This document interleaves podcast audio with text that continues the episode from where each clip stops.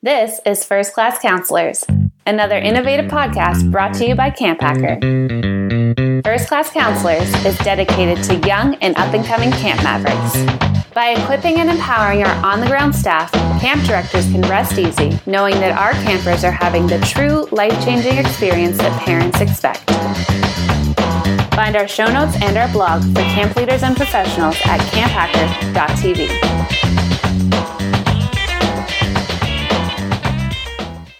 Hey, first class counselors, Matt here. Just wanted to leave a quick note and let you know that for some reason in the recording here, my audio was a little bit goofy and it wasn't something that I'm able to fix in the post production of this one. It's not bad, but it's not up to the level that we uh, we usually want it to be. So just a heads up, it's a really great episode. It's a long one, but a good one, and I certainly think it's worth getting through a little bit of bad internet audio. We'll look at it and fix it for the future. And while I'm here, just wanted to say a big thank you for listening. It means so much to Oliver and I to see the downloads and all the nice notes from you folks, and knowing that we're able to reach counselors all across uh, the country and around the world with these podcasts. So thanks for your support. And as always, if you have a suggestion or an idea for a guest, anything like that, please email me, matt at gocamp.pro. I'd love to hear from you. Thanks and enjoy this episode. Welcome to First Class Counselors, where we give camp counselors insider tips and advice on how to make a camper's summer the best it can be. Whether you are brand new to the camp world or you have a few years under your belt, self improvement and a growth mindset is built into the DNA of every great camp staff member, or dare we say it, every first class counselor. My name is Oliver Gregan, pronouns he, him. I'm the executive director at Camp Winona YMCA in Leon Springs, Florida. And my name is Matt Wilford. My pronouns are he, him. I'm the director of overnight programs at Campfire Circle. We're an organization that brings the camp experience to kids and families affected by pediatric cancer. And what are we talking about today? Well, let me set the stage for you here. It is arguably the most stressful time in a camp counselor's life. It's the first day of camp. The caregivers have just left, and now it's just you and the campers. And as 10 sets of eyes stare at you in anticipation, it dawns on you that what you do and what you say next really matters. So, how do you spend that first little bit with your campers? And how you do it will set the tone for the rest of the session. If you don't treat it intentionally, it's going to be something that you and likely the rest of camp is going to regret and have to work on for the rest of the session. So in this episode, we're going to talk about why is it important to be intentional, what to do in the first five minutes when you're alone with those kiddos, the things that you can do after that until you're ready for your next thing. And we'll also share some of our horror stories of what doesn't work in this time. And that sounds pretty intense, right? So it's so intense that Oliver and I, we cannot take this one on alone. That's right. To tackle this huge topic properly, we've brought in somebody whose camp does this expertly. So, uh, Robin, welcome to First Class Counselors. Thank you. We're so happy to have you. Uh, tell us a little bit about yourself and where you're from, what you do, and uh, why we have you on the podcast today. Yeah, absolutely. Well, thanks so much for having me here. Uh, my name is Robin. I use she, her pronouns. I am the camp director at the Karen Family of Camps, which is an overnight summer camp program in Baysville, Ontario. Um, I've been the camp director there for six years now and was a seasonal staff member for five years before that. So, yeah, that's that's my camp story. Uh, so, um, when we do have a guest, we have a little way to get to know you a little bit better. Um, and it's just a lightning fast question round. Are you ready? I'm ready. All right, cool. So to start off, what's your favorite camp meal? Uh, I would say it has to be Greek meal, which is like spiced Greek chicken with pita and feta and tzatziki sauce. Brilliant, brilliant. Sounds delicious. Definitely um, sounds like a camp meal I might need to try myself one day. All right, summertime camp footwear preference. Are you a Chacos? Are you Tevas? Closed toed shoes? Definitely, definitely chacos. Ooh, do you work on that Chaco tan? Mm, no. Only the Chaco dirt tan. All right, you're building a fire. What shape are you building your fire in? Are you doing a log cabin, triangle, teepee? What do you got? Log cabin all the way. All right, all right. Uh, and then finally, a camp game that you would smoke a camper in, but you usually let them win. What a great question. Um, my camp game specialty is running up hills and down hills through the forest very fast. And so, any sort of like camper catch counselor sort of game running through the forest, uh, that's my escape method. And then, just when the camper's getting tired, yeah, I'll let them catch me. All right, all right. When the camper's getting tired, when the camper's getting tired. That's what I said. Yeah. all right. Well, it is great to get to know you. So, um, let's move into this first topic we have covering our subject today. Why is it important to be intentional with these first five minutes? I mean, how important could five minutes be? We've only, you know, heard the expression, um, you know, first impressions are everything. So let's get started. Parents are gone. It's just us and the campers. Uh, Matt, do you want to kind of kick us off here for what's this important thing about intentionality? Yeah, I think this it's important to kind of frame this. Every camp is going to do this a little bit differently. You might it might not be the first thing your camp does, but there will be a time when it's just you and the kids.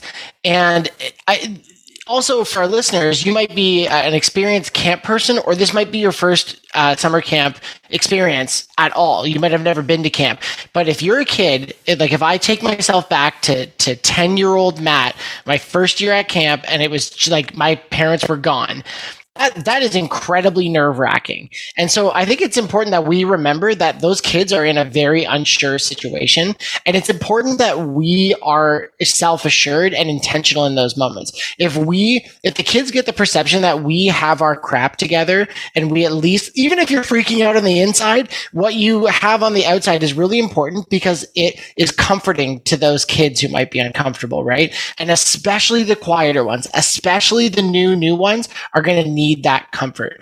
And as we establish the norms within our community, we we everything we do in this time really tells that story that first impression. It does matter. So are we a kind community? Are we goofy? Is it is it fine to be yourself? Is it rigid? Is it flexible? Is it do we have an autocratic style of leadership? Is it democratic? Are we inclusive? All of those questions are things that you are going to start establishing in this first little bit. Um, you're creating this community. It's this little intentional community, and we want to make sure that we're starting it off on the right foot. We're, we're going to go in depth about all of these things, autocratic, democratic. We might touch on those, and, and we could have a big discussion on it.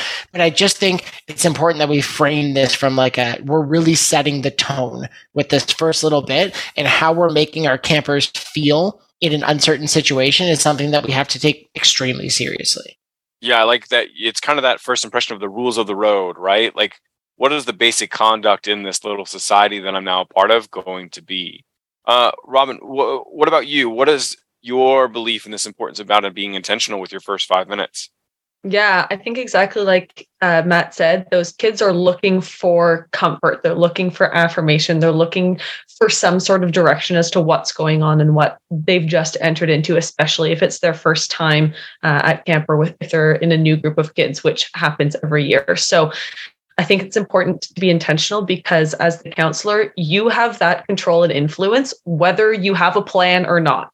The kids are going to be looking to you for direction, for guidance, for all of those things that Matt was talking about, what the cultural norms are. And so, because you have that control and influence just by being the counselor and being that person for them, then regardless of if you have a plan or not, they're still going to be looking to you. So since you're the leader that they're watching for direction, being intentional with that can help provide that comfort uh, and that assurance. And really being intentional makes the best use of that intention. Otherwise, they're going to look elsewhere for that direction, right? Because they're looking to answer those questions. And if they don't find them in you, then they're going to be looking around and they might find them in their peers or in mm-hmm. something else. And you don't, yep. you, you want to have that control. you want to be able to be able to set that tone off right from the beginning. Yeah, at the end at the end of the day, you're going to be that mama duck, right? Just naturally, like they they don't know who to follow, so they're going to pick you. And I, I love how you you kind of phrase that, where um, there's just that expectation off the bat that if it's the first impression they come after you for, it's going to be you to follow, or they're going to have to try and go somewhere else, right? Um, and I think for for me, at the end of the day, that intentionality, right, it comes from the fact that you got prepared for them. Like you're showing you're prepared for them, that you're ready in that first five minutes and you give them that impression. You might not know what's happening after that five minutes, right? that may be a mystery to you, but that first five minutes that you're with them, if you can show that you've, you know, vi- like you've prepared for them, it shows that for you personally, you've had to take that time to, like athletes say, visualize the win, right? Think about what that process is going to be like, what mm-hmm. your kids are going to be like, how they might react to different things. Um, do you have something ready for them? So like you're the person who can provide for them right off the bat, whatever that thing might be. We'll have that conversation in a bit, but that idea of being intentional with it, it allows your campers to know, oh, this person is going to be the one who's there for me. They're the one, they're mama duck that I get to follow. They're the lead lemon, lemming, whatever it might be. Um, my intentionality is there to show, hey, look, I'm here for you. I, I, think it's it's important that when we're framing this, like we're using things like mama duck or like be the leader or kids are going to look to you. Th- that doesn't mean that you need to be like the you need to be like the taskmaster or the drill sergeant in that way right? You can do all of these things in a kind way and i think my definitely my default sometimes was was to go in that like i'm the leader i'm going to establish like dominance in a weird sense. I talked about this in our in our mistakes we made episode that I, I just tried to do that way too too harshly and it, it just set a weird tone. Did the kids listen? Yeah they did but it set a, a very strange tone that i had to like to show that I was actually like a kind, empathetic leader, I had to like backtrack a little bit from that, and it, it was it was messy, and it, I'm sure that it made those quiet kids feel really unsafe almost because I was really really strong in that sense. Um, so it, you know, with great power comes great responsibility, I guess, as Spider Man, um, as Uncle Ben would tell us. Um, so something to something to be aware of before we before we keep talking about you as the leader just just framing that you're not the drill sergeant. You, but you are a leader and and there you have that influence whether whether or not you like it as robin said. Yeah i think you hit the nail on the head. The leader that you are at camp is not going to be the leader you're going to be maybe in other areas. Like i'm not expecting anyone to be a drill sergeant at camp. That's that's I think what is going to be really important for for you, our listeners, as leaders, to kind of learn as you go through. Your type of leadership style is going to be dependent on the fact that you're at camp and what camp you're at and what the expectation of counselors are. So, all right, this is the this is the take home material for you all. We're in that first five minutes. There are ten eyes on you, like Matt said, or 10 sets of eyes on you, hopefully. uh, and they want to know what they're going to be doing right? Welcome to summer camp. It's here. Uh, Robin, put the eyes on you as the guest. Um, Matt and I are your campers right now. What are you doing with us for those five minutes? yeah, absolutely. So again, like we were saying, this first five minutes is the it's the first time that you are the one to step into that role of the the cabin leader, the counselor, and your goals for this first five minutes are to do something together to do something interactive and to build engagement. And I think that that's most important because then that's what really draws them in. Uh, and so, what are some of the ways to do that? Some of my top tips would be to play uh, what I call de-inhibitizers and name games. So de-inhibitizers are types of games that uh, are silly, they're fast, they're easy to learn, quick buy-in. It doesn't take a lot of skill. It breaks the ice is the main purpose there. So it's showing, demonstrating through those first five minutes that hey we're going to have fun here. We get to play here. Camp is a fun environment. Those are all what de-inhibitizers try to do. So these could be tag games um, or other again easy buy-in games uh, that get kids moving around uh, maybe talking to each other a little bit having a little bit of easy competition. But the, the main purpose is is just to just to play together. And then name games kind of being a second second category of de-inhibitizers name games uh, are games that are intentionally designed to make sure that kids are using each other's names and that you are also learning names. Uh, it helps you put names to faces for these kids that you are meeting for the first time. And we all know how important using people's names is at camp and everywhere in the world, right? It makes people mm-hmm. feel seen and heard and valued for the individual that they are. So it's important to practice that. Um, and and so practicing that for yourself and making sure that in those first five minutes you can say okay Matt. Matt's the one that likes bananas because I learned that in the past game. Matt, Matt, Matt, and saying Oliver, Oliver, Oliver as many times as you can. Uh, and then also getting kids to say each other's names because that's not a skill that they practice a lot in other parts of their life. And so we can model that at summer camp um, by starting to play some of these name games. Yeah, and I think uh, those de um, right? Those icebreakers games that I know Matt and I have brought up in the past. They're so important, but I, I really would advise people get to a point of comfort with them, right? A point to where mm-hmm. you can, you know, the operation of the game, you can run the game, run it with your fellow counselors, like during staff training. So when the kids arrive, you're not trying to remember what the game is. You practiced that. And now when you're running the game with the kids, all right, I know the rules, I know the regulations, I know what we're doing here. I've explained it at least once or twice before. Now I can do a lot with what Ron was just talking about is as kids say things, my focus isn't how I'm running the game so much as I'm trying to remember what the kids are saying. And that when you get to that level of, all right, I can remember everyone, like they said their name, they said something fun about them, da da da da. I can remember those things as we're going through. I'm not trying to think about, okay, what's next? Well, um, okay, uh, this is what the draft form is like in the game, or this is what an elephant sounds like. I can just focus on, okay, Robin really likes elephants. She thought when I made that noise, it was really funny. I saw her laughing. I'll hold that in my bank one day. And if she's upset, maybe I'll be like, hey, Robin, do you remember that elephant from the first day of camp? And like, what are you talking about? Elephant. I was like, the one I made. It gets her to maybe laugh mm. again uh, later on the road, but it puts something in your bank. So learn the games before you really go into it. Thanks so much, mm-hmm. Robin. Those were great. Matt, eyes are on you now. You're oh. you're the counselor, and and Rob and I get to be uh, campers right now. Show, give us your first five minutes. Okay, I the, the philosophy that I take with these first five minutes is that um, I think engagement is something that I definitely think about. What is the impression that each kid is going to be taking away from this time together. And I think about every camper, the ones that have been to camp before and the, especially the ones that haven't been to camp before.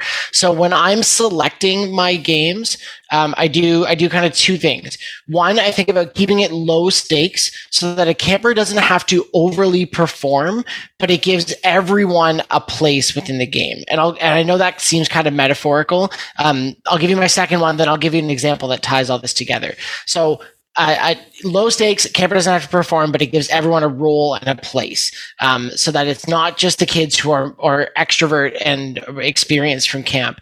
Um, a, a, chance to do things or to use their voice um, and being careful in the games and activities that i choose that they prevent early cliques and existing friendships from taking priority. So I'm not doing games where I'm separating them into like small groups. And if I am, I am choosing those groups in a, in a fun way. I'm not, not doing it to make them, the kids or experience feel bad about being experienced, but I'm choosing those groups very intentionally. Um, and you should make sure you ask your camp. A lot of camps do like good to knows or give you like the, the heads up on camper history. Making sure that you know that going into these is really important so you know what kind of games. But one of my go-tos that is a little performy, but it is very low stakes is called uh, Ripple. And I think I've talked about it on, um, on first class counselors before essentially you're standing in a circle and um, everyone gets a chance to say their name and the only thing you need to do at a minimum is say your name or you can say your name and do an action associated with it. So I might, I could say Matt, or I could like slam the ground like a doormat and say Matt. And then uh, around in the circle, everybody says my name and does the same action. And that's as simple as it is. It goes Matt, Matt, Matt, Matt, Matt, Matt, Matt, Matt, with everyone doing the same action. And that's it. The next person who goes, they say their name and they do their action. They don't have to go back and say my name or remember anything like that. There are games where you can do that kind of progression, but again, this is low stakes. So it's, and then everybody is saying that person's name and getting the pronunciation right. You as the leader have a really good opportunity here that if someone has a tough name to pronounce, you, you stop and you make sure it's pronounced correctly, that people are, are doing that and honoring that person's name. What Robin said about names is 100% right. But then you you have, if there's 10 campers, you have at least 10 times where you're hearing that person's name and doing a fun action if they want to do it. So Ripple is one of my absolute go tos for this first five minutes because you get a little action, you get names in there, and it's, it's a good start. That's awesome. I like how you opened up with talking about preventing those early cliques and the existing friendships, right? Like making sure that you know those campers who are returning aren't just going to run right back to their old friend. They will. They want to see their old friend. That's totally yeah. all right. But now yeah. you have kind of control in the game. You can give that opportunity for them to meet new people in the cabin and really enforce that. Like, hey, remember last year when you made that friend? well, hey, guess what? You have to make this friend this year. Um, mm-hmm. and I think that's super important. And going into like kind of some of my talking points is I do want to think about that returning camper, right? Like a lot of our conversation today is about trying to get those like first time campers, you know, welcomed into camp. But you got to understand, probably about five kids in your cabin, typically or more, might be returning kids who've been to mm-hmm. camp before. They mm-hmm. want to see old friends. They want to do the old fashioned camp things. They're off to the races, ready to go for what they remember from last year because they have all these highlights. And you need to find kind of a way to reel them in. And these icebreakers are a great way to be able to do that. Show them like, oh yeah, like we're gonna play the game that you loved last year, or we're gonna play a game, a new one that you can be excited about. Um, but getting them on pace, but also recognizing them, right? Like making sure like when they come up, you can be like, hi, so nice to see you again, Robin. Like it, how did you have a great year? Um, being able to say their name or something like that. Mm-hmm. Maybe you yeah. didn't have them in your cabin last year, or maybe you don't have an idea, but maybe you know they're a returning camper, and that's all you need to know off the bat. It's just, hey, it's so nice to see you back at camp this year. I can't wait to be your counselor, um, and all this kind of stuff. Because sometimes those kids are really vocal, and they might be like, Robin, my counselor last year was Matt, and Matt was the best. That was the best counselor ever. And I don't want another counselor. So really, this is not going to work between us. I'm going to go and ask for us, right. Like I think we've all had those campers before, and you're just like, okay, okay, okay. Well, let's have the first day together, and we'll go from there. Um, so just note that those returning campers are going to be a little bit different. You got to be ready for them, their excitement, and that huge level of momentum they're going to come in with because they've been in the car for an hour, two hours, you know, excited to get to camp. It it's going to explode as soon as they see their favorite friends and counselors from last year. So, mm-hmm. um, my big advice though, when you're leading these games, doing these icebreakers, try not to be the main speaker, be the main listener, right? So ask the questions, let them respond. Um, the biggest game that I love is Wind in the Willows. You make a circle, someone stands in the middle, they say something about themselves. If they share that category with somebody else, those people will cross the circle and try and find another spot to stand in the circle. And that person will find another spot. There will be one person remaining. They get to introduce a new point. Simple things like I like pizza. I play soccer. I like um, I like slinkies whatever it might be, um, gives them a reason to move, and then they get moving, and they can maybe see someone they have something similar with as they move across, um, and then to mark their spots in the circle. Depending on where you're standing, you can use different items like their shoes or their backpack or something like that. Something that they mm-hmm. probably won't trip over, but can still be there. And then one thing that I do like to do with my campers in the first five minutes is have them make decisions as a group. Very simple decisions. Hey, do you guys want to do our activity over here in the shade? All right, cool. Let's go over there. Um, but ask them the questions so they have to make the decisions. Or uh, do you guys want to go um, this direction for the tour towards the waterfront, or do you want to go towards the dining hall first? These are easy things that you can adapt in how you're spending those first five minutes with them or that first hour with them, but allows them to make their choice, right? It allows them to set, come together as a unit, know that they have a voice within the cabin, and that they can make those simpler, easy decisions that you can adapt to and work with them on. And it mm-hmm. also shows that you're willing to listen, you're willing to work with them, um, and that the cabin is a unit that comes together. So those are some of the things that I really like to do in the first five minutes. But now five minutes is over. You're you're in camp. Five. We're in the post five minutes. You started to introduce. You got to know their names now you have to kind of start setting the precedent for what your cabin culture is going to be, right? They, they saw little drops. Now you got to give them a glass of water. So, um, let's see. We started with Robin last time. Matt, I'm going to put you under the bus and take over. What are you What are you doing with those post five minutes?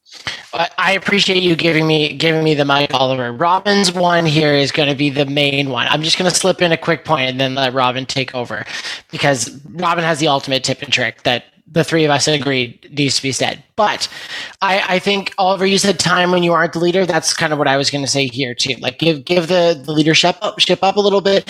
Give kids like some time too, and and maybe maybe this. I think Robin's to. I would suggest go for what Robin's to tell you, and then give them some time to like unpack and set up. Um, go over the the camp schedule for the week. Let them ask questions. Give experienced campers like a platform. Maybe maybe you have thought about your bunks and you have like a if if your bunks are like this, you have an experienced kid next to a, a, new camper. As much as you can try to facilitate that that's kind of a cool idea that they can ask questions to each other about the camp schedule or what's going on. You could do like a get to know you bingo sheet where the kids you know as you're unpacking go around and ask them these questions and see how many you can get checked off the list. Just time where they can kind of do their do their thing. And it's also a good experience after these five minutes to give the experienced campers some kind of a, a platform, um, making sure that they're sharing positive things and um, not just like the way we did it last year and how it has to be and, and those kinds of things. But there's ways that you can kind of give them the stage um, intentionally. And I think answering campers' questions that they have is a, a kind of a cool way to do it as well. That's all I got for this. I love no, I love it, and, and, and it's going back to that. They're they're starting to become decision makers, right? And we're yeah. allowing them to become their own little leaders within the cabin, um, within within that framing. Um, I'll quickly get mine out of the way because I'm going to let Robin just kind of drop the mic when she's done, and we'll go from there. Um, but this is definitely something I was talked about on the show before. Um, they're called Maslow sheets. They're essentially this the questions of essentials, right? Do you have your toothbrush? Do you have your bedding? Do you have all those things? That's handled in the first five minutes, right?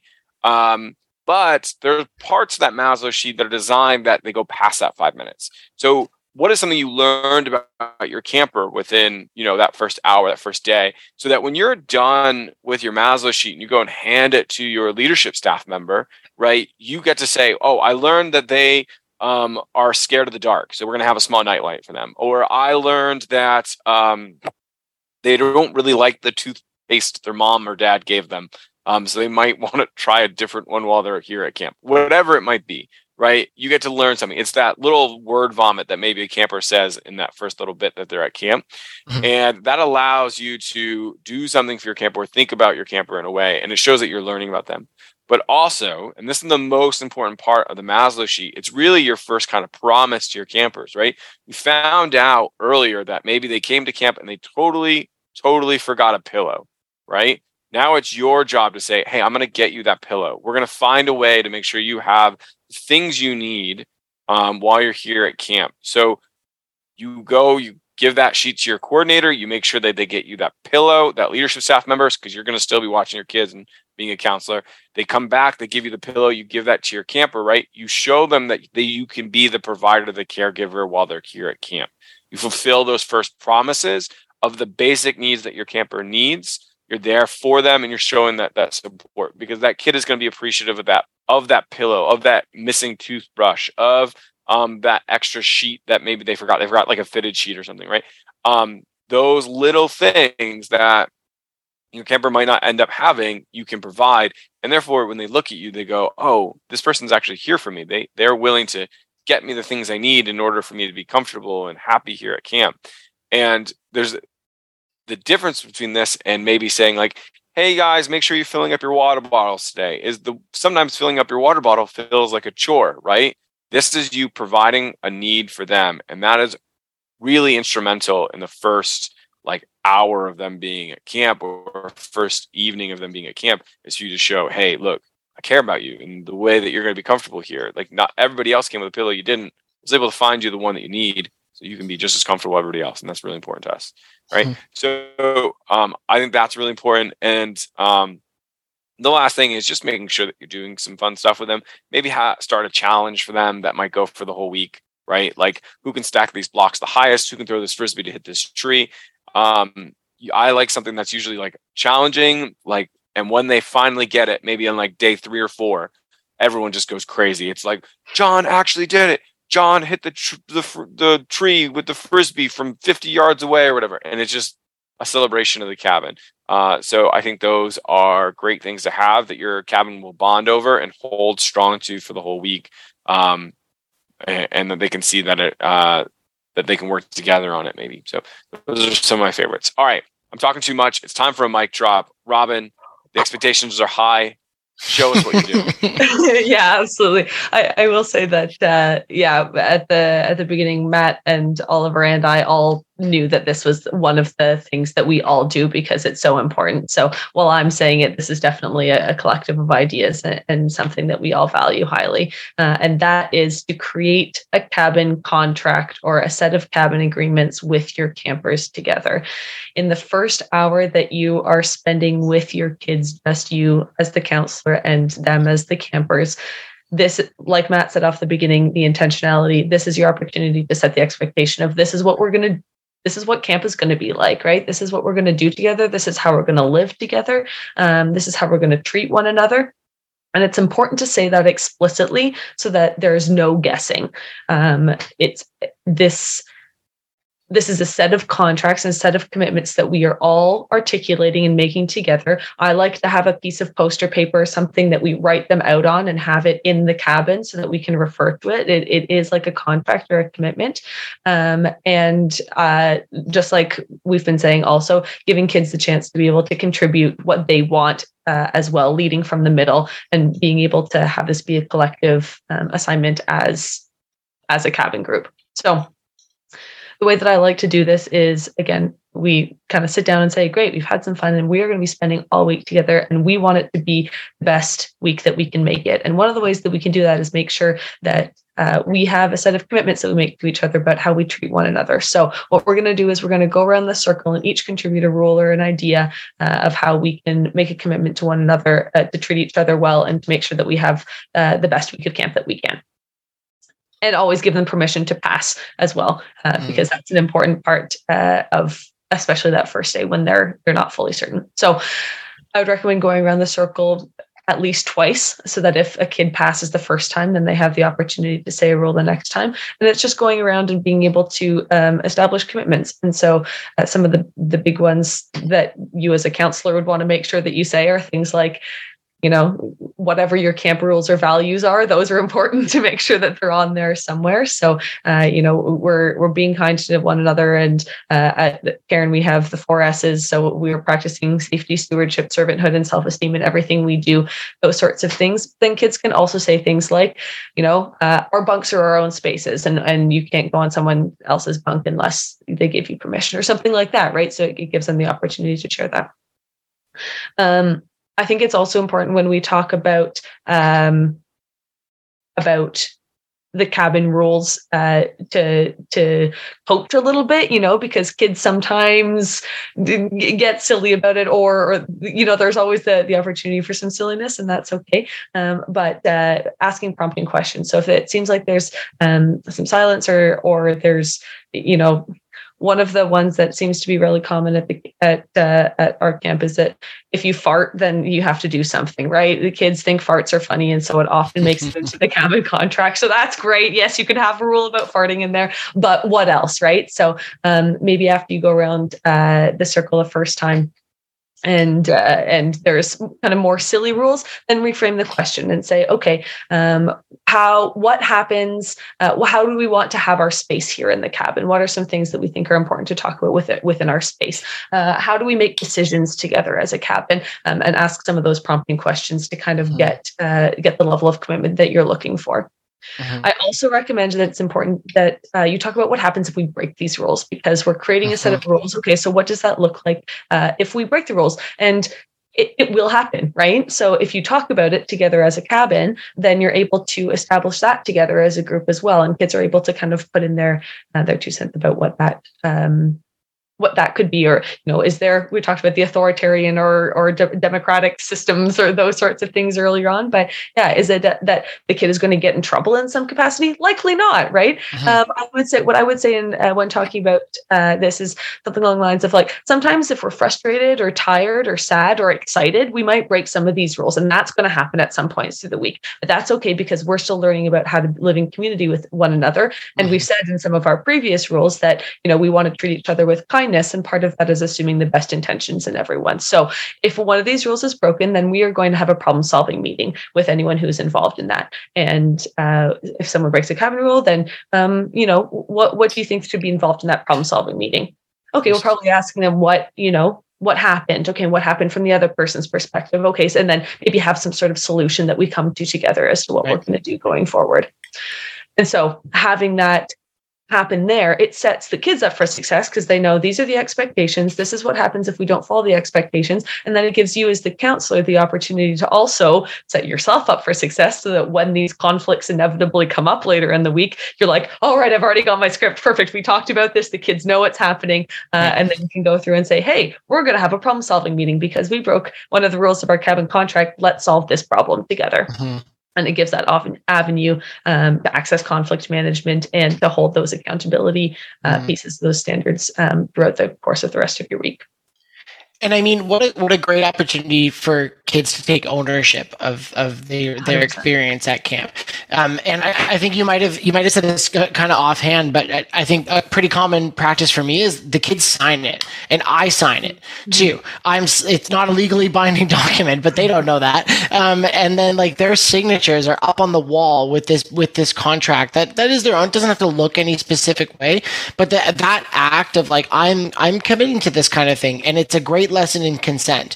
And and you know, as you're building it, you're saying like, is this something that everyone that you feel comfortable agreeing to and you can teach them like the green light yellow light red light system of like i fully green light i fully agree to this. Yellow light i have some questions or i'm okay with it but i'm not kind of sure of it. And red light is no i, I don't want this on our cabin contract because that's not i don't agree to this. And it might spark a really good discussion about why some people there could be some cultural differences that you you parse out from this. But i think in terms of the ownership and the consent building um, i think it's one of the most powerful things that we can do with it with a group of kids, and especially right off the start.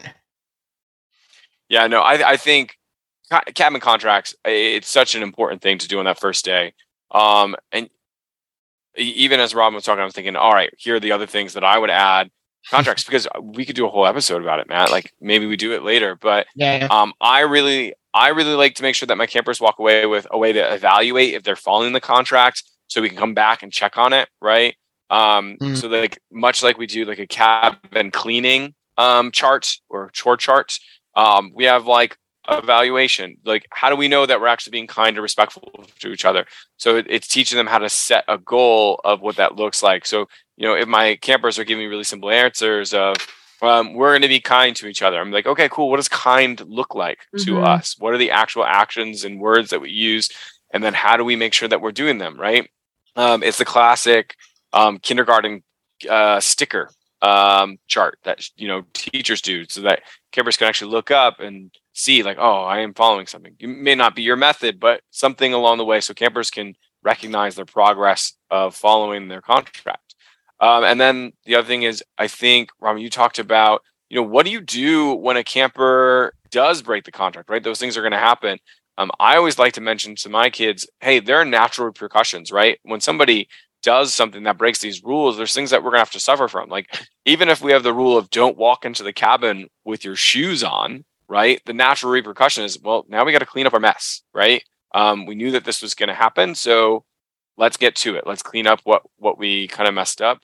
And then the last thing, and one of my favorite things to do with my campers, um, and I've definitely mentioned on the show before, is quick contracts. You have this big thing that you put up on the wall and you say, hey, these are the things that we're going to follow together. But what's our contract for how we're going to hold ourselves and how do we say that, do that, and understand it all the time on camp? So, like, I still remember my quick contract from elementary school, which is we would hold up our hands and we would go, Today, I promise to be prepared, safe, responsible, respectful, and kind. yeah, it's the easiest thing in the world, right? Yeah. Um, there is an amazing TED talk with a woman who um, is a teacher, and she has her kids have say an amazing speech, um, which I will not riff off right now because I've definitely put it in show notes before.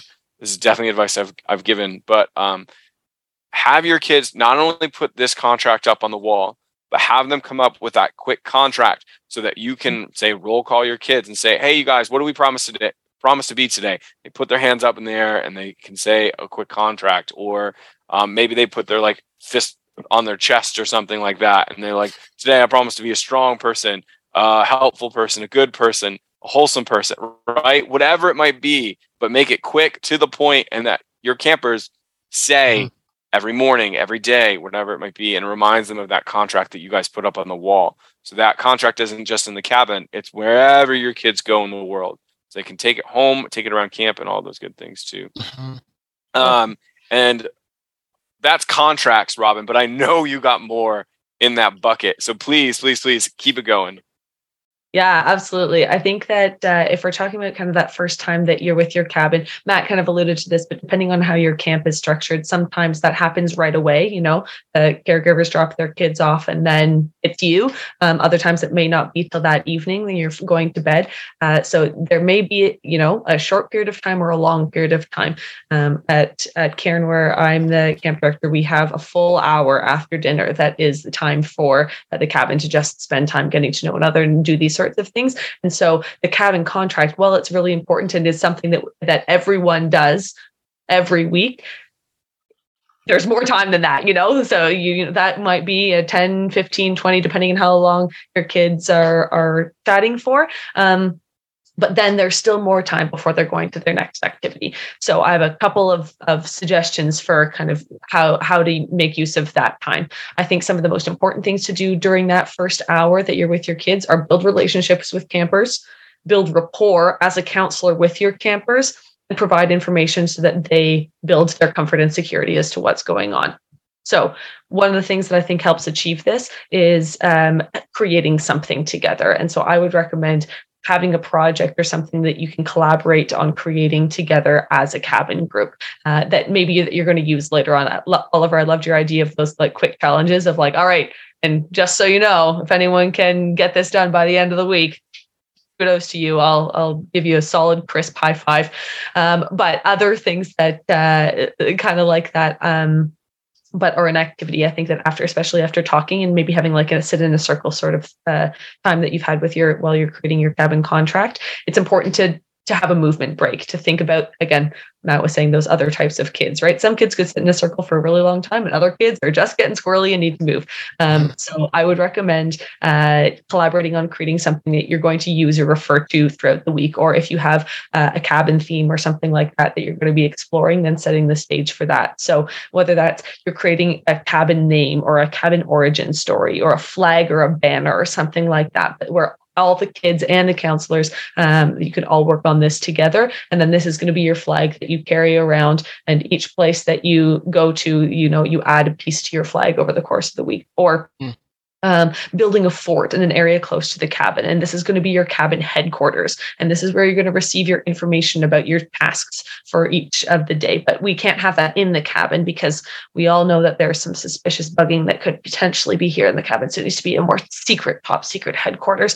So, you know, if it goes along with whatever your theme is or your activity, um, and but it gets kids doing something and doing something together. And we talked about that with some of our games as well. But if they're building something or creating something, um, that has a purpose, then it just builds those relationships with one another um, through doing as opposed to just talking. It gives a new avenue for that relationship building and for you to have those little one on one side moments with your kids. So if you're building a fort outside your cabin that's going to be your headquarters, then you can lean over to the kid that's kind of standing off the back and be like, hmm, how can we make this comfier? I feel like we need some comfort here. What? Oh, okay. And you know, it brings the kid in, or or uh, complimenting someone's idea, or yes, anding. You know, giving a compliment and building on someone else's idea and facilitating those conversations. So, would recommend um, doing something that is more active, uh, potentially even outside of your cabin space during that first time as well. And my my key tip is plan a bathroom break before you go to the next activity. This seems like a little one, but kids are going to need to go to the bathroom at some point and so if you can use that as an opportunity um, to make sure that it's not right before the next activity is going to be happening and then you're going to be late for the next activity. Or uh, you can also use it as a as a bit of a segue or a transition. So um, kids sometimes need to go to the bathroom because they're uncomfortable or they're bored or they're tuning out of the activity. So if they come to you and say can i go to the bathroom? and it's still in the middle of the activity you could say yes actually we were just about to go to the bathrooms all together so we can show everyone where the bathrooms are. So we're just going to finish this up and then we're all going to go to the bathrooms together. So then instead of one kid kind of sidling away to the bathroom to get out of their uncomfortable situation, then it's something that you're turning to be intentional and do it all together. Uh, and then as you go to the bathroom, then you can do a mini site tour. Say, hey, this is, uh, again, at Cairn, our cabins are away from the bathrooms that most kids use. So you can say, okay, this is the most direct way to get from our cabin um, to the bathrooms at the lodge. And also provide that information at the bathrooms this is where we're going to brush our teeth every night. Um, this is when we're going to shower. This is how we shower. If it's a teen cabin they might want to shower more often. These are the times that you can also shower. Anyways you can take that whole act of going to the bathroom and turn it into uh, providing some of that key information in an experiential way as opposed to just listing a set of things that are going to be happening later on. And talk about the schedule or you know incorporate other things into that and it gives a physical movement break so plan a bathroom break within your first hour as well. Mm-hmm. I like. Um, I I wrote down cabin lore. Um, you know, what's the origin story of your cabin? I love that because you could just have fun with it each session, or you know, even oh. start it. And I even got the idea as a camp director for any camp directors who might listen to the podcast is I think I'm just going to buy like guest books and kind of style them up for each cabin, and then every kid signs a guest book for each cabin. Oh, that's you can cool. Look at who's lived in every cabin, you literally take it out on check-in day. They sign in. Each kid close that book at the end of the day, bring it back, put it in the office. Mm. You just hold on to it every year, and the kids can come back and see, hey, who stayed in this cabin ten years ago? That's so fun. Super easy, man. And and then you can even put that origin story on the front page, right? Like, oh, mm-hmm. oh, someone opens the book and it just says like, "We of Eagle Cabin have been here since da da da da," right? And yeah, what a fun um, activity you could high. do like you could do with your cabin too. At the end of the week to wrap up that you get to write the story that goes in the guest book for the next cabin. And you could say like this was our favorite part or this is our pro tip this is the best bunk um, this is the best way to get to the bathroom from our ca-. like I, I, think that that's such a neat um, idea that i wasn't expecting from this episode. Yeah just like a little the little letter. You know how sometimes camps will or if, if some camps will do it. They write a letter to next year's staff, or yeah, yeah, yeah. write a letter to themselves for next summer, and then they can open it up. Same thing, just for the kids. Why haven't we yep. done it? Why? So Why haven't we done it? That's right. Ugh. but you know what? We get better every day. That's why we're here. We're first class. You know. All right. right. Well, let's talk about things that don't work. Obviously, not having a guest book in your cabins is one of them. so we're all going to be hopping on that train pretty soon. But um, let's talk about what doesn't work. Um, Robin, kick us off uh, and let us know some of the things that you know just uh, are no nos on the first day. Yeah, I think one that we've already talked about a little bit um, is leading from in front as opposed to from within the group, especially with within the first hour. Um, people notice that, right? Kids are looking to you. We've already talked about that. Um, but kids also match your actions and energy. And so when you're standing at the front and uh, if you're leading a game or something like that, but not are but you're not part of the game then that gives permission for kids to also look at what you're doing and stand with you as well as opposed to fully engaging and participating. You can role model with your actions by by getting in and playing by being one of the people involved um, that this is what it looks like to be engaged and to be fun. Uh, and when when those counselors are doing it, you bet that even the shy kid or even the, you know, too cool for camp sort of kid on day one, uh, they get to start to buy in there as well. And I think that my second one is g- giving kids too much choice. Oliver, I, I, I like what you said about giving them an opportunity to um, make a decision, and this is not that. So I want to clarify that giving them up the opportunity to make a decision and have ownership and accountability over their experience is big thumbs up. Asking kids what they want to do because you're not intentional and don't have a plan is not an out mm-hmm. for this first time. Mm-hmm. Saying, "Oh, but it, it, like it, it can look nice, you know, and that's the tricky thing about this one. Like, looks like you're being considering getting their opinion of, okay, like, what do you want to do right now? They don't know. It's their it's the beginning of camp. It's day one. It's the first hour. They don't know what yeah. the options are, right? They don't right. know what it's okay to do. If it's their first time, I don't know. Can we go swimming right now? Oh no, sorry, we can't do that. Okay, well, can we go on the zip line? No, sorry. And then you're telling the kid no because they don't know, right? So um I think that uh, under planning and using the kid, asking the kids what they want to do as kind of a cop out of of having an intentional first hour, um, it may sound nice, but it may not actually work out so well. And you know that it's not going to be intentional because who's the leader now? A seven year old. yeah, yeah, exactly. Feel, feels like a god. Just the seven year old in charge of all his friends. I am the puppeteer. Yeah. I Like the, think like the is- kindergartners on recess. In recess, exactly. um, All right. Uh, Matt, do you want to take take it off? Yeah, I can't stop thinking of the kindergartners. Um, if you haven't seen the show Recess, that's my like eggle for this one is go watch Recess on Netflix. it's amazing. Um, uh, yes, I think don't make it up on the spot is my biggest thing. Like that's what doesn't work. Trying to improvise. I often like.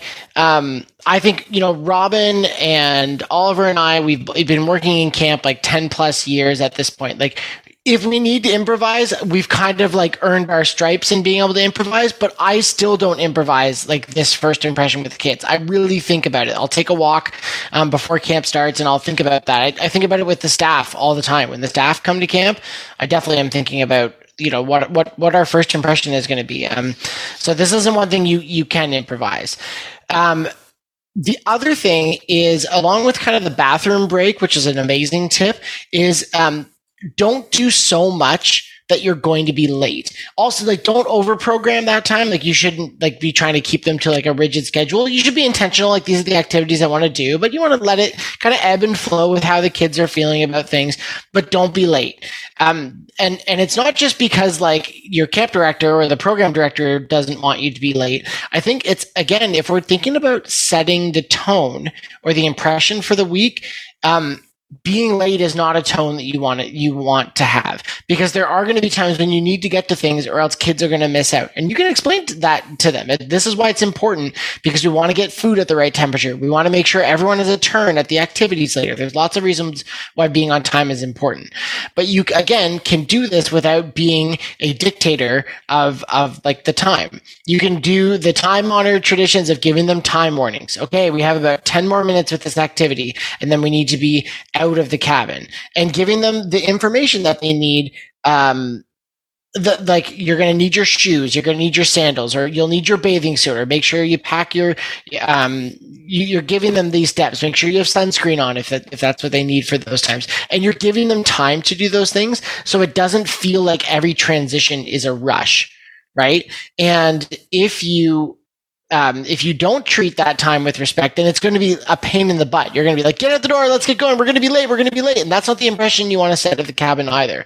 Um, and make transitions and getting to and from places, make that something to look forward to. Make it fun and part of the action. We did a whole episode. Um, I think it's called Terrific Transitions. I'll link to it in the show notes um, about how to get from A to B really fun. But that this is the perfect time to try that out. Uh, make it part of your of your sequence of games and activities that hey, we've ended the fun at the moment when the next thing at camp starts so that you can just like pass off this like excited group um, of campers who are ready to listen to whoever is facilitating the next thing or if it's bedtime, you're facilitating that easy transition into your bedtime routine um, from this moment. But again, it's about intentionally thinking about the start and the very end of it as well. No, yeah, all good times. I think the thing that you hit on really uh, is that timing aspect that I think is so important. You you need to know that the things that are simple and easy to do are going to take longer, especially at the beginning of the week in this Yeah. this first you know hour, this first day, this first evening, right? The first time that kids need to go to showers is the craziest time at camp if you have a bathhouse, right? Even if you have a shower in the cabin, right? It's still like, okay, whose turn is it? Whose turn is it? Okay, okay, right? So know that your timings on even the simplest of things are going to take a lot longer in that first day. Even doing like a tour around camp, right? Just hitting the central spots. It's usually a first day thing. A lot of camps will have you do is like, this is where flagpole is. This is where the dining hall is. This is the waterfront. Let's go do our swim tests, right? There's a lot of things that are going to be going through that kid's mind the first time, a lot of new experiences that are going to go through. Understand, like, add extra five, ten minutes to whatever it might be, knowing that it's going to take a little bit of extra, where the kid is just going, wait, what do I need to have in my backpack right now? Do I need my bathing suit? No, we're going to dinner. I don't need my bathing suit. I can put that back, right? These simple things that they'll find out on day two or three, um, or they'll, sorry, they'll be functioning at it at day two or three. But for you, where you know you've prepared, you're ready for this, you need to understand that they they're they're going to take a little bit more time, and then you need to be ready for the kids who are ready, right? Like How do you keep that conversation going with those kids as you're waiting for that one other kid to kind of catch up? How do you help that other kid catch up while keeping these kids entertained? So timing is a huge thing. For me, I think one of the big things is don't make promises you can't keep.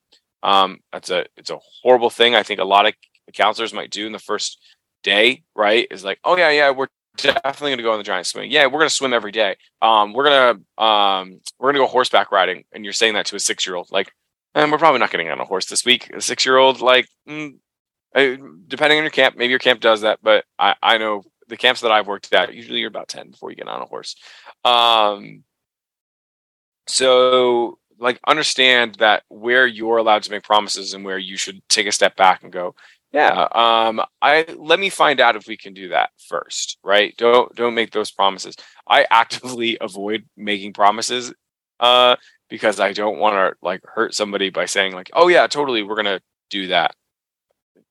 I have no idea but um the nice thing is when you become an executive director just for all the counselors i think you get to make promises that other people can't like you can promise cabin uh 10 choco tacos um you know if they pick up a thousand pieces of trash on camp, and then all of a sudden camp is clean and it only costs you ten choco tacos, right? Like great days as camp director. Bada boom, bada bang. Although, although I will say this live, uh, if anybody does not know this, the choco taco is discontinued this year, so um, they have a higher value. So, in mm-hmm. fact, if I was to make the promise of giving choco tacos, I would not be able to fulfill that promise. So, um, we're going to uh, Chipwiches. That's going to be the new promised uh, okay. treat always ice cream. It's, it's the best. Um, all right. So those are the things you just don't do. All right. Especially in those first, that first day, that first hour or two with your kids. So, um, oh, I did have one actually. Last thing I want to say still look presentable. Looking presentable on day one is not just for the uh, parents when they check in. Look presentable throughout the whole day show that you have collected yourself you can hold yourself presentable to your kids um, if you start to fall apart by like six o'clock or something like that or you know a few hours after the kids are there then the the kids are going to start to go oh oh they're just putting up a facade there this is you can become a natural human being um, with due course and time um, but you do know you're you're putting on a face a little bit more on that first day to show your kids that you have confidence you're confident and that um, they can trust you. Uh, i think that's really important. Hmm. Um, so like you know don't um don't like i don't know start like tying up a, your shirt around like your chest or whatever or you know disheveling your hair.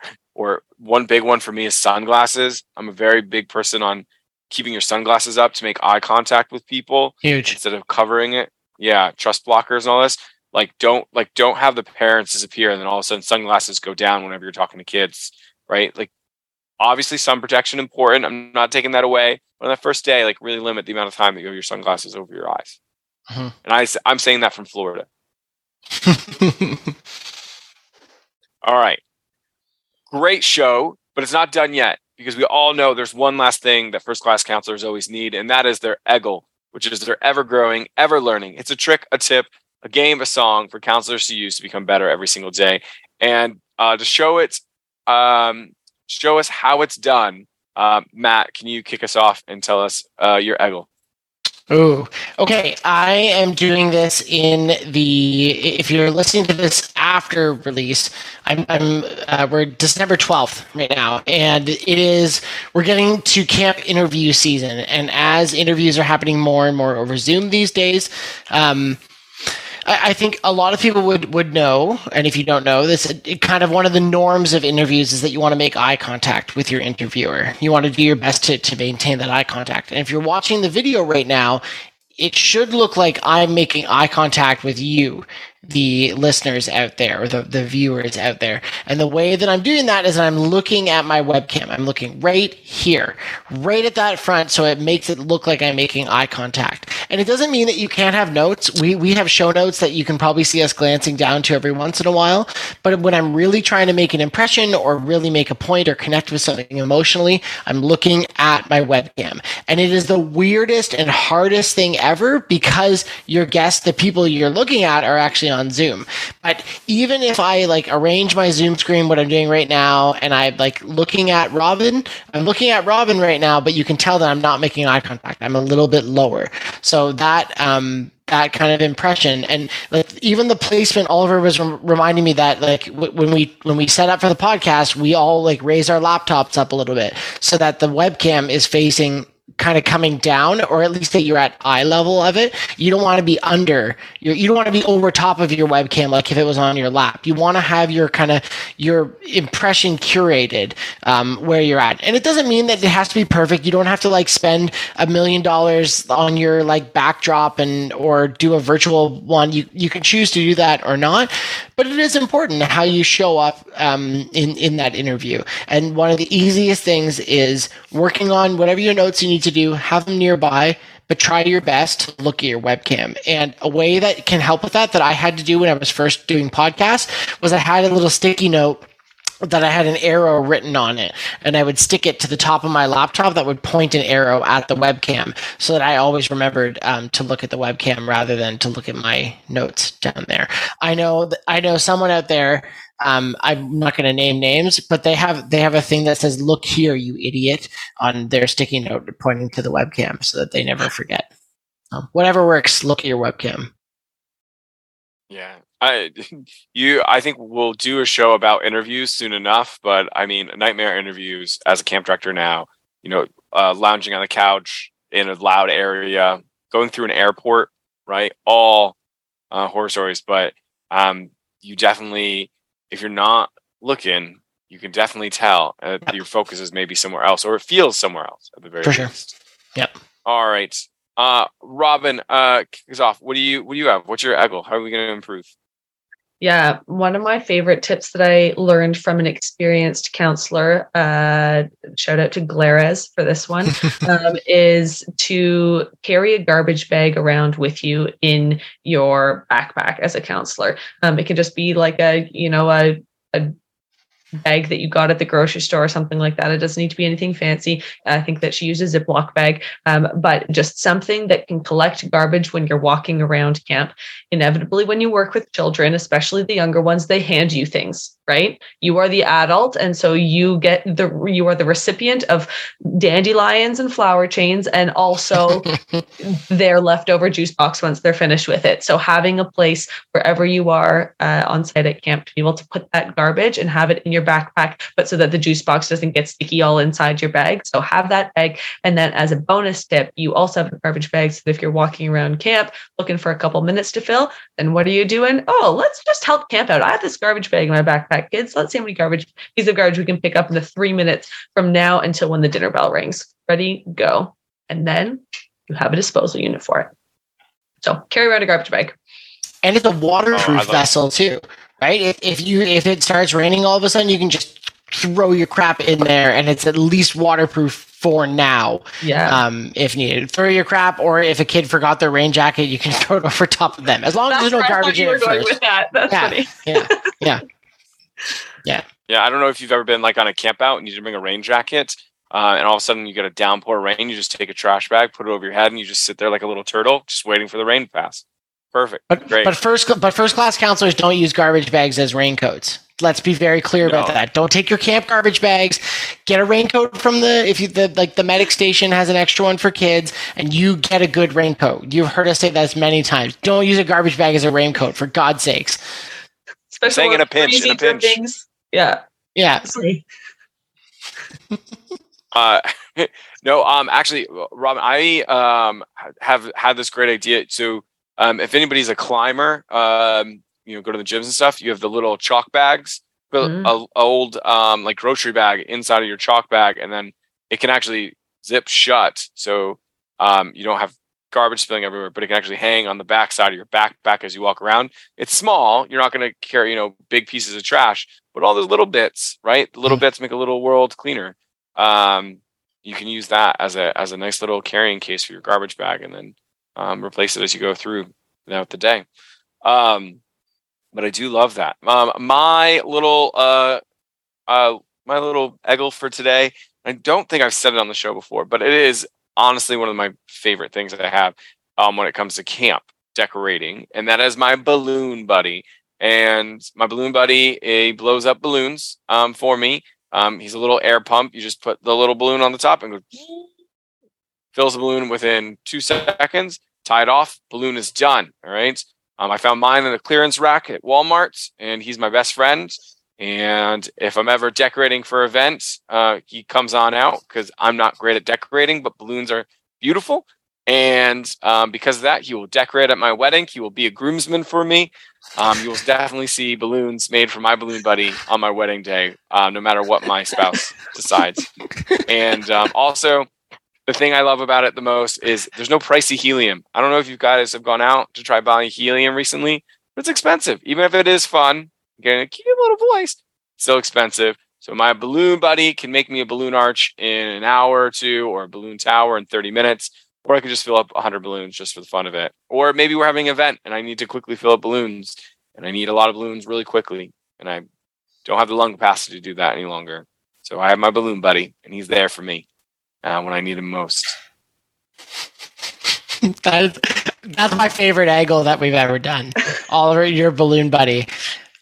He, he is sitting on the shelf over here in my office. He's with me every day. I look over at him. I get the confidence. The other day, I had to fill up something that wasn't even a balloon, and he was there for me. He filled it up. It was a giant ball. And I was like, you know what? Maybe my balloon buddy can do this for me. And you know what he did? He did it. You know what? up. I need to name him. Just my balloon buddy. Yoga Needs a name. balls, pool inflatables, air mattresses. Oh my goodness. And I just can't wait for the camp counselor out there that the director's like, hey, we got to decorate the dining hall. And the counselor's like, oh, I listened to this very niche podcast and I have this balloon buddy because the host recommended it. I can't, it is, it, it is my favorite thing to think about um, of Hey, the look, impact of our podcast. I'll look for it on Amazon. I'll look for it on Amazon. I'll make sure to have a link for anybody who goes to the show notes. And I think maybe 25 bucks, 25 bucks, and it will save you hours, stress. Um, that you know, when you like blow a thousand balloons, you're just so tired. lightheaded. Gone, gone, gone. No more Yeah. problems. Balloon Life Buddy Wow. handles it. Wow. I am going to become an official spokesman for Balloon Buddy. That's what my goal is. I'm. I honestly, just right now, if anybody was watching, I looked over at the shelf, looked at my Balloon Buddy with as much affection as I have looked at significant partners in my life. I was like, "Oh, look at you over there, buddy." This show is sponsored by Balloon Buddy. Gotta get that Balloon Buddy money. Ah. All right. Well, if you're about to buy a Balloon Buddy, you can you can check out today's show notes. Um, but you could also, um, for today's show, we'd be so grateful if you left us a review wherever you are listening to our podcast. Um, your rating and reviews not just help us know what you like or don't like about the show, but also boost our rankings and helps more people discover what we're doing here, um, which is hawking balloon buddies. Um, and you can uh, find also our contact info that to uh, let us know um, if you had any feedback or anything like that. But um, Robin, for those uh, for those people who made it through Oliver's balloon buddy uh, spiel, but want to know uh, the your contact info will be in there too. But Robin, can you just give us a, a little bit if people want to reach out, if they have questions, if they want to know what what the Karen family of camps is all about. How do they do that? Yeah, absolutely. I don't say this at the beginning of the show. My name is Robin. I'm the camp director at the Karen family of camps. And if you are interested in finding out more about Karen, you can go to ilovecamp.org or you can connect with me at Robin, that's spelled R O B Y N N E, at ilovecamp.org if you have any questions or want to follow up. Perfect. And don't forget that we we mentioned a couple of things that are going to go in the show notes of this episode, um, along with our contact info. You can find those at gocamp.pro slash FCC. And don't forget to check out the other great camp podcasts out there. If you are more experienced camp staff or you're thinking about camp as a potential career, we have um, podcasts all about training staff, about what full-time camp pros think about, what day camp professionals think about, what private camp owners think about. Um, it's a really cool glimpse into the camp world, whether or not you want to make a career um, of this wild and awesome job that we have as uh, as camp people. Very true. And with that being said, thanks for listening, friends. And remember, camp is camp, and camp's all good. First Class Counselors is brought to you by Beth and Travis Allison, Summer Camp Leadership Training and Marketing Consultants. Thanks for listening, friends.